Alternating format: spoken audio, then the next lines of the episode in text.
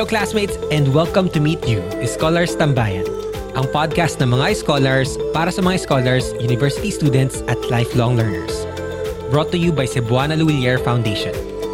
Dito pagkikwentuhan natin ang mga experiences at learnings ninyo bilang mga students at magbibigay tayo ng mga tips and life hacks para sa inyo. I'm your host, Alec Cuenca. Sa panahon natin ngayon, gusto nating laging instant. Instant noodles, instant coffee, instant yaman, and instant success – pero ang totoo niyan, the good things in life are the ones that you work on mindfully and build with time. Habits are the small steps that we take daily and consistently to achieve our desired outcomes. And it's best to build our foundation of good habits as early as now, habang bata ka pa. Tara sa tambayan at pagkwentuhan natin kung ano-ano ang mga healthy habits na dapat meron ang mga estudyante. Check mo din kung ginagawa mo na yung iba dito. There's nothing you can't do if you get the habits right. Sabi ito ni Charles Duhigg sa kanyang libro The Power of Habit, Why We Do, What We Do, and How to Change. Ganun ka-powerful ang habits, classmate. A habit is something that you do often and regularly and eventually becomes second nature to you. Yung automatic na siyang ginagawa mo. Pero syempre, ang gusto nating maging habit are the healthy ones that you can benefit from. The ones that are helpful for your overall well-being. With the right intention and willpower, habits can be deliberately cultivated or developed. Pero alam mo ba that habit can be formed without you intending to acquire it? Unang example, ang pag-scroll mo sa social media. Sasabihin mo, saglit ka lang, mag-check ng Facebook, sa pagtingin mo sa relo mo, isang oras na pala ang nakalipas. Isa pang example, negative self-talk when we experience failures or when we commit mistakes. Self-talk is automatic madalas di natin namamalayan na puro negative thoughts na pala ang nasa isip natin. These thoughts can easily keep us stuck. Instead of thinking of ways on how we can improve ourselves, we're pulled down by automatic self-talk. And I remember during the start of my personal development journey, this is something that I really worked on, especially when we're young and we're always exposed to the internet. Laging may mga negativity na mababasa natin, yung mga tao sa paligid natin nagsasabi ng negativity and minsan pumapasok siya sa utak natin. So I think one of the biggest habits to build when you're young and you're in the early stages of life is just to listen to our thoughts and filter out the negative thoughts. Kasi 'di ba we need to be our number one cheerleader, we need to be our best supporter, we need to be the the person that really supports us no matter what happens. So instead of us trying to talk ourselves down we need to be that person who is our number one fan as well. It's important for us to be aware of our habits. Why? Because awareness can urge us to change habits that are not good for us. Sige, let's enumerate some prevailing unhealthy habits of students that you can change. Yung pagkakram sa exams or sa projects. Not getting enough sleep or exercise. Pagkawala ng focus. Andyan din yung stress eating. It's easier to change a habit while you're young. Parang puno lang yan. Habang maliit pa lang ang puno at kaya pang ayusin ang tindig nito, ayusin mo na. Huwag mo nang paabutin na tumanda ang puno kung saan matigas at marupok na ang kahoy nito. Ngayon pa lang, habang bata ka pa, develop habits that will set you up for success. Your future self will thank you. Dito sa episode na ito, pag-uusapan natin with our guests kung paano at kung ano-ano ang mga habits na dapat mong ma-develop so you can maximize your education and improve your quality of life. Classmates, for our episode today, nag-invite kami ng mga bigating mga guests to share their thoughts and tips on how to bring our best in you by building healthier habits. So our first guest today is a 27-year-old TikTok content creator known for her handle, the Budgetarian, who shares content on her weight loss journey through building and maintaining healthy eating and exercising habit without breaking your budget. She is a practicing respiratory therapist for five years. Let's welcome to the show, Ms. Zalet Espejo. Z, welcome to the show. Hi, classmates, and hello, everyone. Thank you for having me. It's nice to be here. Thank you. Thank you for also accepting. And I'm just so, so happy that we get to have another aspect on just building habits. Uh, and just thank you for just uh, being here and sharing us your time as well. And our next guest is currently the HR Business Partner Department Head and is the project lead for the Employee Wellbeing Program of the PJ Luillier Group of Companies. Let us welcome to the show Miss Betty Lou Narvaez. Hi, Miss Betty. Hi, Alec, and hello, classmates. Yes, thank you so much again, Miss Betty, for being here. We're just so excited to have you on the show. And last but not least, our next guests are both track and field athletes. One of our guests is the coach of the De La Salle University track and field team. Classmates, let's welcome NCAA pole vault title holder, Coach Edward Obiena. Hi, Coach Ed.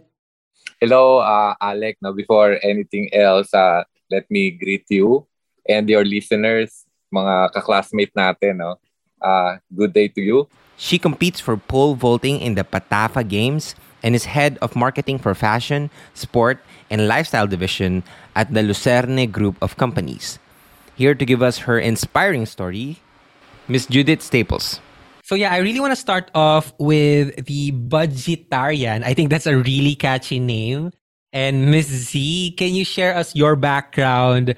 What started you or what started your interest in creating digital content through TikTok about healthy eating? So, una-una sa lahat, pagpapakilala ko muna ako. Ako si Jalet Espejo. I'm a registered respiratory therapist. I've been practicing my profession for five years already, and I am a digital content creator. Yun nga po, I post videos about what I eat in a day to lose weight, and I'm happy to share to everyone my weight loss journey.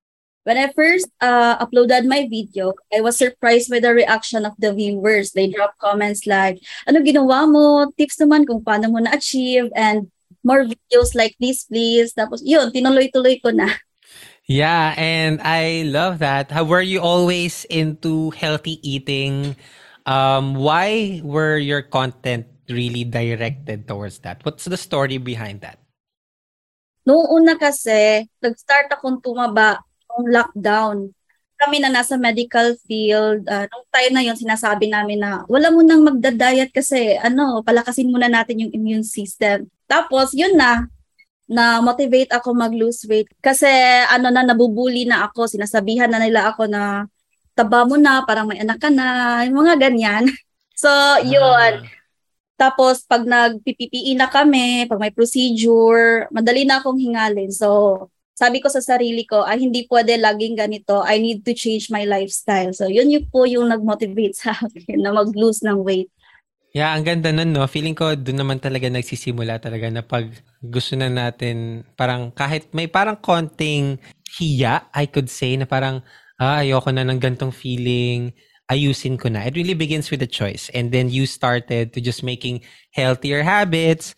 And I just wanted to ask, when you were a student, Did you have anything similar to this? Yeah, and I think marami ding nakaka makaka-relate niyan especially sa mga taong you know pag-graduate na ma-realize nila na ah okay um lalo na pagpagod ka 'di ba ang sarap-sarap kumain and you're gonna start building that kind of habit and Z nung nagsimula kang mag um TikTok ano yung parang so 'di, 'di ba na bully ka Yes po. Um, tapos ginusto mo nang ayusin And sobrang curious lang ako dun sa ano eh. Parang budgetarian. Hindi lang siya mm. healthy, pero pati pasok sa budget.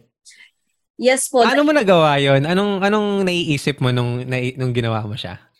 So, sabi kasi nila pag nagda-diet ka daw or nagpapapayat, mahal daw, which is hindi ako agree doon.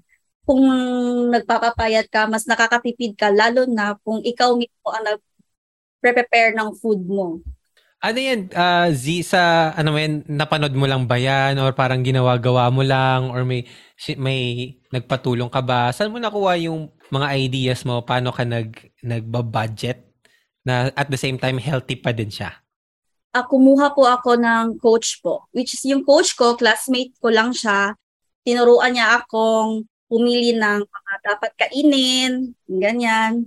So yeah, uh, aside from setting a budget, did you also do a lot of exercise? Marami, nag-exercise ka rin ba regularly? Ano ano pa iba mong ginawa para ma-achieve yung weight loss goals mo? yung first three months ko sa pag ano sa pag weight loss doon talaga nag-exercise talaga kami. Sinasabayan kasi niya ako eh. So nag-home workout lang kami noon. Time na yon Kasi wala pa, close pa halos lahat ng establishment. So nagsimula sa home lang, no? Sa kahit sa bahay lang pala, pwede ka pa rin makabuild ng habits. Can you share with us ano yung laman ng budget na yun? Para naman makakuha ng tips or ako.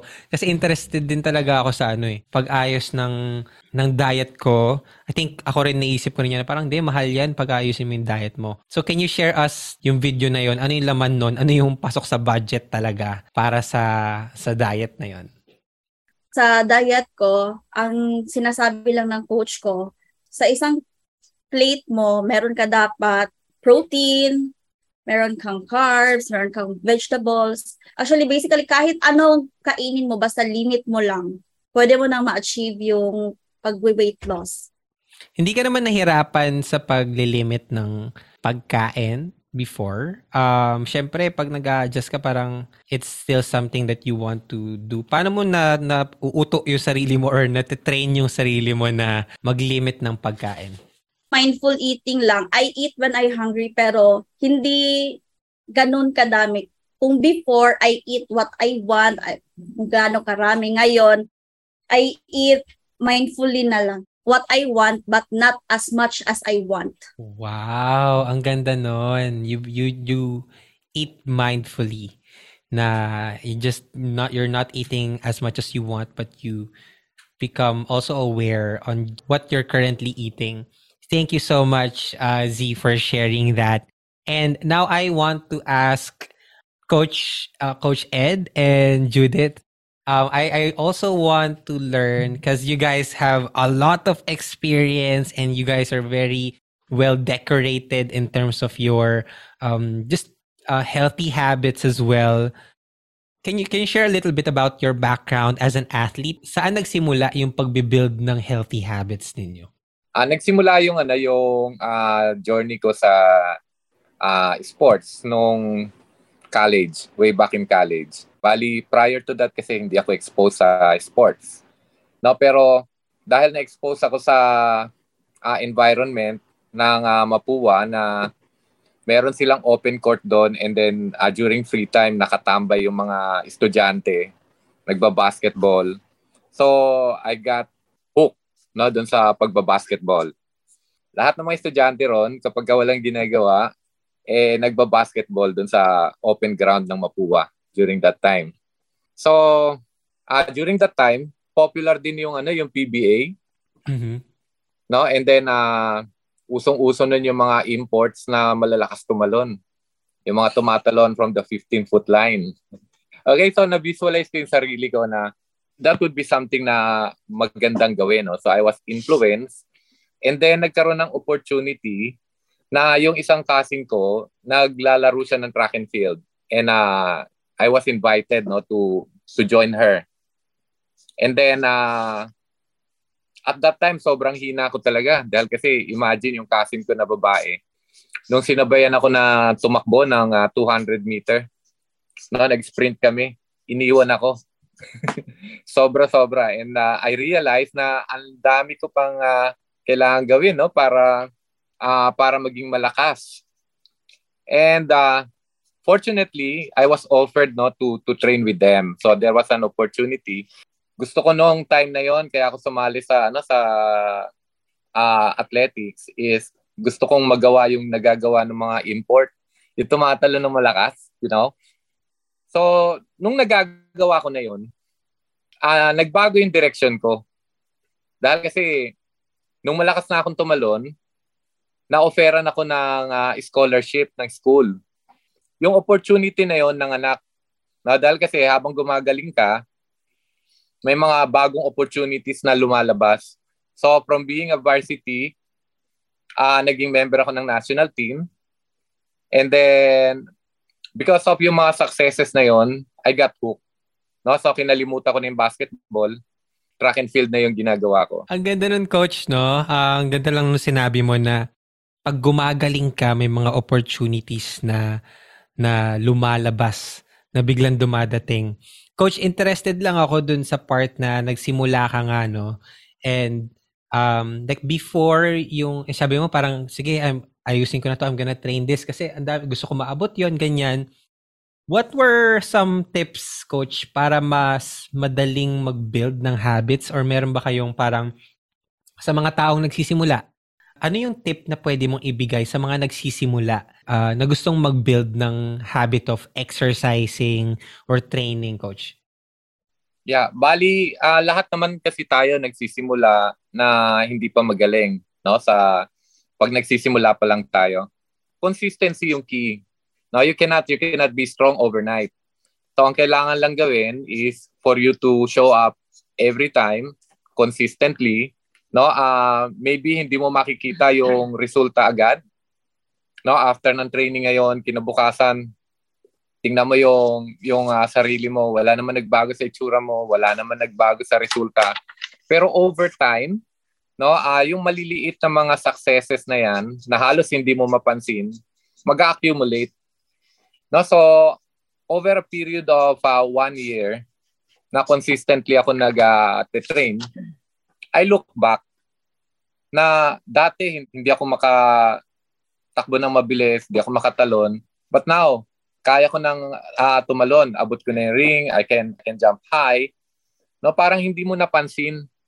No? So it's not going to happen overnight. It's going to take a lot of consistent effort, uh, uh, training right, Okay, so dapat every time na nagtitrain ka, meron kang uh, mga small victories.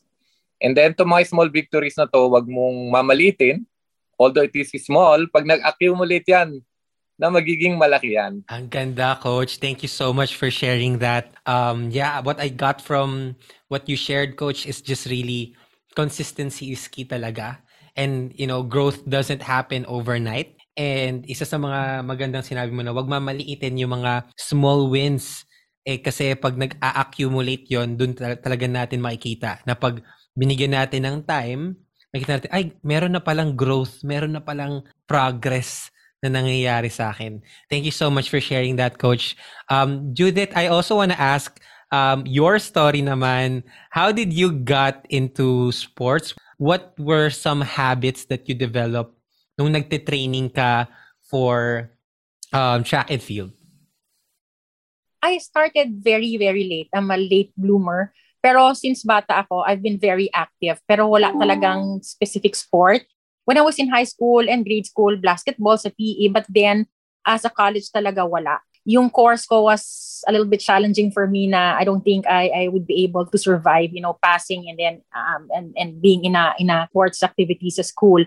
Um but then it happened when we yung company because I'm also a corporate executive. So nangyari yung uh, napunta ako sa running nung nagsisponsor na kami ng mga road races, yung malalaki mo Nat Geo, yung um, yung uh, na, na ginagawa natin dito sa road. So since hawak ko yung brand, uh, nag-create ako ng team uh, sinasponsor namin yung team and then I get to run with them. Tapos uh, dun ako na na hook up na tumakbo sa road. Nag-start ako sa mababang distance, 3, 5, 10, 20 hanggang nag-marathon hanggang sa nakapag-ultramarathon ako.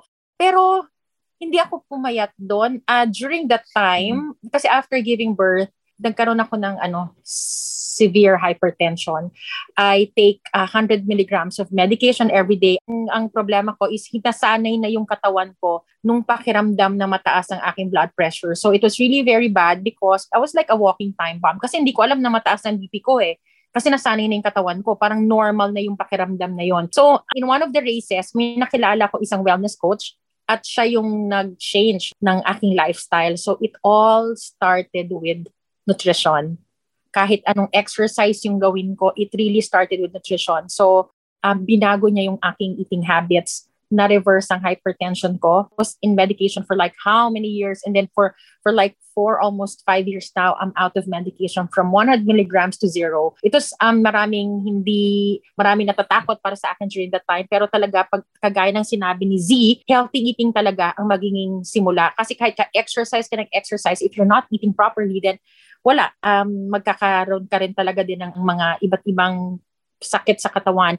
And then, um, isa sa mga kaibigan ko uh, na uh, sina, shinif niya ako, in-invite niya ako sa track and field. So dumaan ako sa mga iba't ibang coaches. Uh, pero ang problema noon, siguro takbo din akong takbo, ang laki-laki ko. So nagkaroon ako ng severe knee injury sa left. Dumating sa point na tinanggalan siya ng tubig, in-injectionan siya ng, uh, ng, ng gamot para maka-survive ako. And then si Coach Ed, siya na yung nag-stick ako sa kanya. So been like, uh, he's been my coach for like all, running to four years now.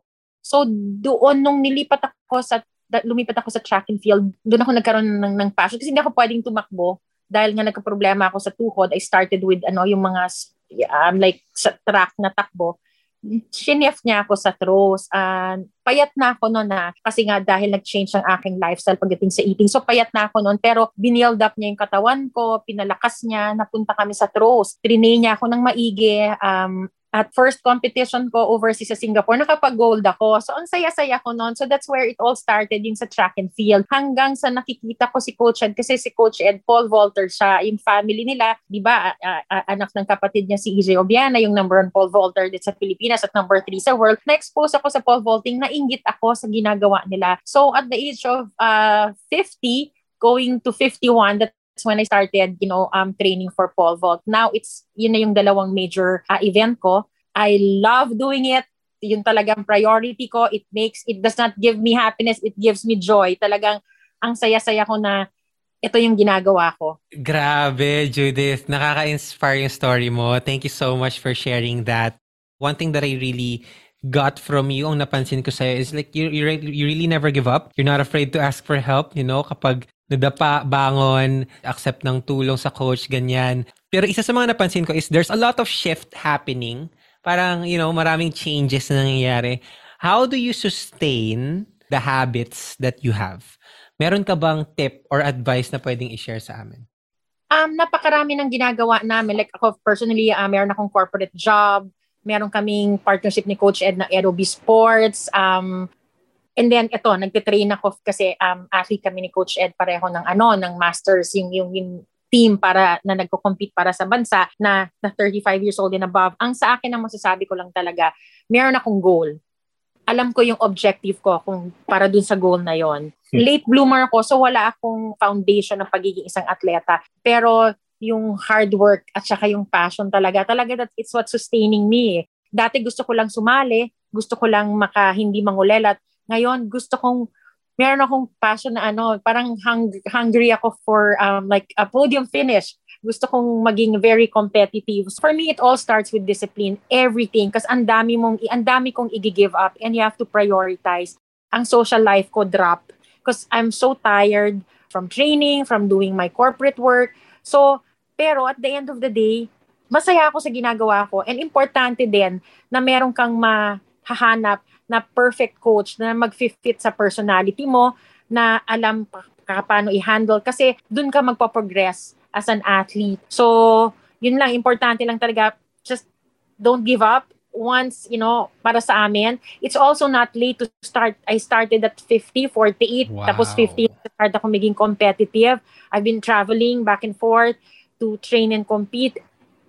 And it gives me happiness, it gives me joy. So ito, enjoy na enjoy ko siya gawin. Wala na akong ano, na dami kong ginigive, ang dami kong give up, but I don't feel sad about it. In fact, I'm so happy giving up all of these things for what I'm doing now. Ang ganda, Judith. Ramdam na ramdam ko yung happiness mo. Pero thank you so much for sharing that. What I really loved about what you said is pasaan doon yung puso mo sa ginagawa mo, mas madali na lang siyang gawin. And when you have a goal, kailangan talaga committed ka in reaching that. And also, having a coach, having an accountability partner, having an accountability buddy will increase your chances of success kasi nga meron talagang tumutulong sa'yo. Parang I think there's a quote that says, if you want to go fast, go alone. But if you want to go far, go with others. And that's what the help does. So thank you so much for sharing that, Judith. Thank you also, Coach Ed, for sharing that. And um, I think uh, uh, Judith is also really happy because of your support. So just thank you, thank you for that. And yeah, Miss Betty, I want to proceed with you. And I just really want to ask you around um, to just put this in a more general sense. Can you expound a little bit on uh, what is a habit, first and foremost? And can you give us some insights or some tips on how can we actually develop a habit a good habit or remove a bad habit as well? Okay, so um, habits, when I say habits, these are our regular tendencies, no? Ito yung mga routine behaviors that we repeatedly or regularly do. These are our actions that are triggered automatically in response to cues that have been associated with our performance. So how is it formed? Just like what Ms. E and sila coach mentioned, no?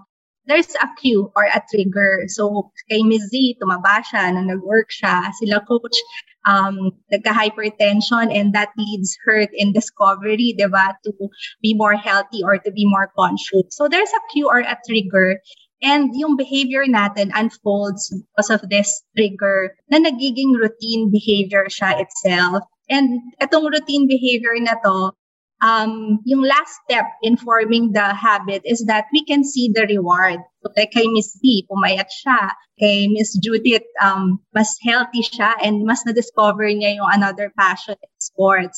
So nandun yung reward din as a last step. Kaya siya nagiging habit loop or nagiging repeat at mas na-enjoy natin siyang ulit-ulitin kasi nakikita natin yung impact nito para sa atin.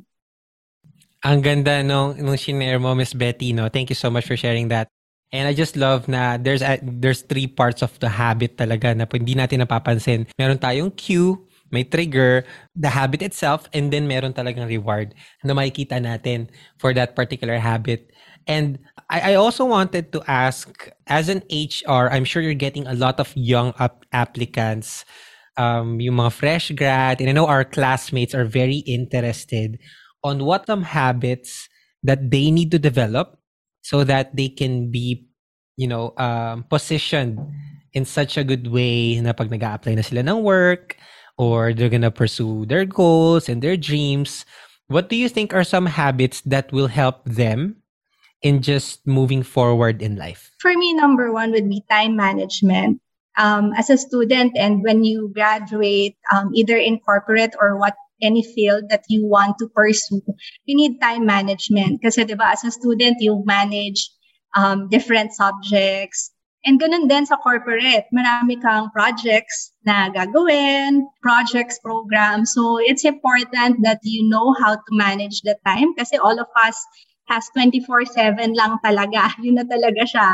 Um, all of us, the same yung oras na meron in a day. So it's important that we um, take down notes set, we plan, and not just plan for the day, but plan ahead. Anticipate what you need to do in the coming months or in the coming weeks, and this will help you check or talagang makita ano yung kailangan mong tapusin in, in a day or in a week. Ang ganda nun, no? Time management. And I think time management is also a skill. You know, it's something that we can practice. Baka kasi yung iba, naisip nila na, ah, hindi ko naman, hindi naman ako nag-manage ng time before. Kaya hindi ko yun magagawa. But it's a skill. It's something that we can learn and it's something that we can definitely practice.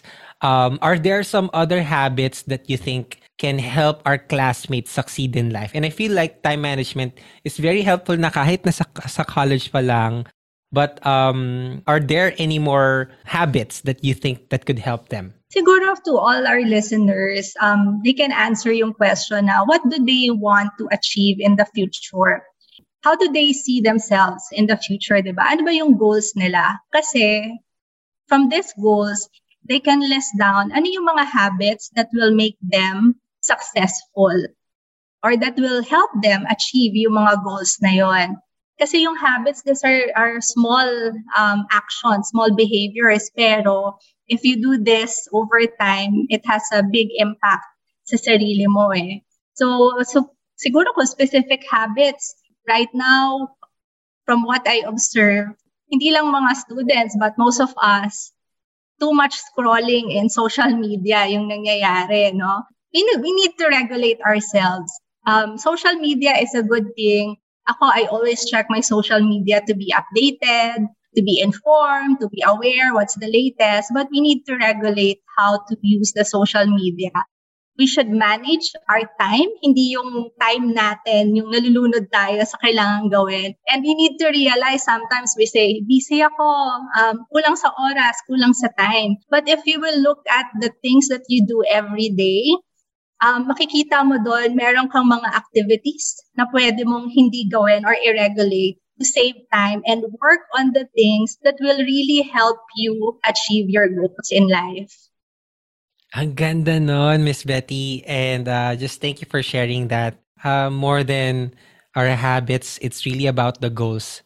When we vision ourselves, pag nakikita na natin, ano ba yung gusto nating maabot, ano ba yung gusto nating maging, mas madali na lang mag-create ng habits around that kasi alam na natin kung bakit natin siya ginagawa. So thank you so much for sharing that. And also a great reminder for all of our students right here. You know, social media is a powerful tool. It's a very helpful tool, but we also need to be careful in managing our energies while using it. So thank you so much for that.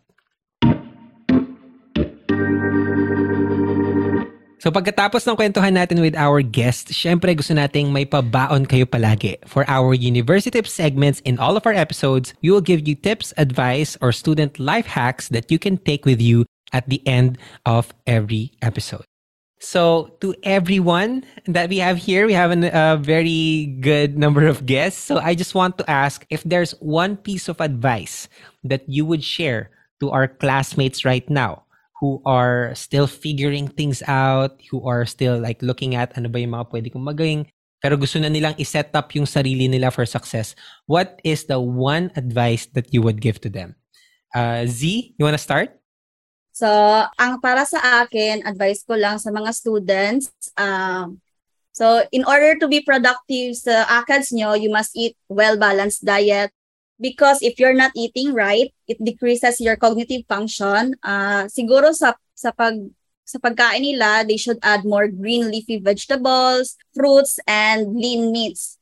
Uh, importante din na uh, magkaroon sila ng good quality sleep because pag may good quality sleep ka, well-rested ka, tumataas yung performance and productivity sa school mo. And hindi naman kailangan na mag-gym ka talaga, you can also walk lang kahit 5,000 to 10,000 steps a day, at least man lang, meron kang activity lang. Tapos, maggumawa sila ng ano, study life balance because you have to find balance uh, between studying and living your life. Of course, as a student, studying is a huge part of your life and schedule, but without time for family, friends, and other activities, you could also burn out. So, taking time away from studying to enrich the rest of your life uh, is important as studying. Thank you, Z. Thank you so much for sharing that. Coach Ed? Ang pwede kong i-suggest is uh, something to do with yung environment nila, no? So, the right environment, no? Ibig sabihin, yung mga uh, activities nila, yung kaibigan nila, kung saan sila madalas nagpupunta, no? All of this affects their mindset. Okay? And the right mindset leads to right habits. Okay? So, choose what, who, and how deal uh, with no carefully. Dahil kasi it will uh, lead to uh, yung uh, action. Okay? So, ingatan nila yung mindset nila dahil kasi how they think no uh, will re- will result into how they act. Ang ganda, Coach Ed. Be careful with your environment. I think that's something that we also uh, did not touch on, but thank you for bringing that up. Yeah, Judith, go ahead. Yeah, for me, um, especially if you're a student, ang daming gustong gawin, ang daming um, opportunities na gustong habulin. So, number one is set a goal. Ano yung gusto mo as a student? Ano yung gusto mo? If you're a corporate employee, ano yung gusto mo? Once you have set your goals, prioritize. Kasi para ma-reach mo yung goals mo, marami kang i-let go, mara- alam mo kung ano yung dapat mong ipa-prioritize. Otherwise, your goal will just be a goal.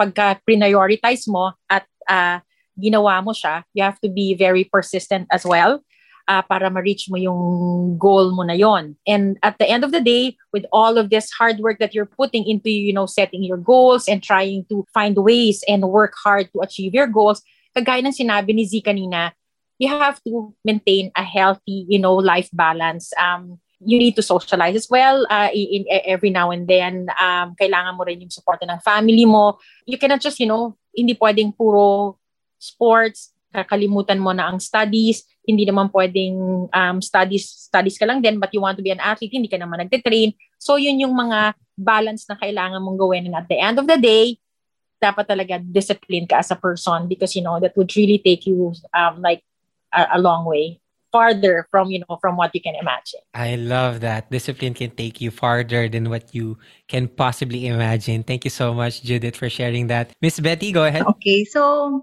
habits are small changes kasi that can lead to significant results over time. It's not an overnight thing. Remember that there will be challenges, mistakes along the way. May mga hirap tayong pagdadaanan to form a habit. And that's okay. So let's remember that na okay lang yon.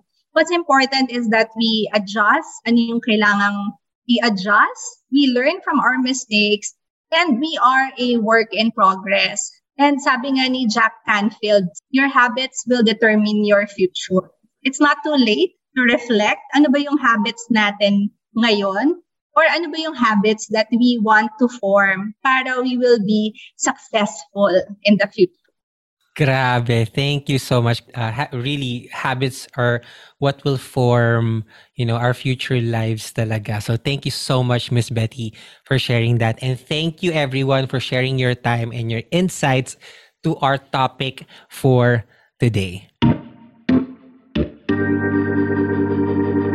So real talk, hindi naman madali magsimula ng healthy habits. Pwedeng ma-demotivate ka or babalik ka lang kung saan ka nagsimula or saan ka komportable. Pero wag kang mawalan ng tiwala. Consistency is key para sa future mo ito, classmate. At syempre, hindi matatapos ang Meet You ng walang giveaway. We will be giving away to our lucky commenter in our social media post. All you have to do is to answer this question. Ano ang mga healthy habits na proud kang meron ka at paano mo ma-develop ang mga ito? Share mo ito sa iba pa nating mga classmates para ma-inspire naman sila. Let us know your answers in our social media posts and we will choose one lucky commenter who will win our prize. The name of the winner will also be posted on our social media pages.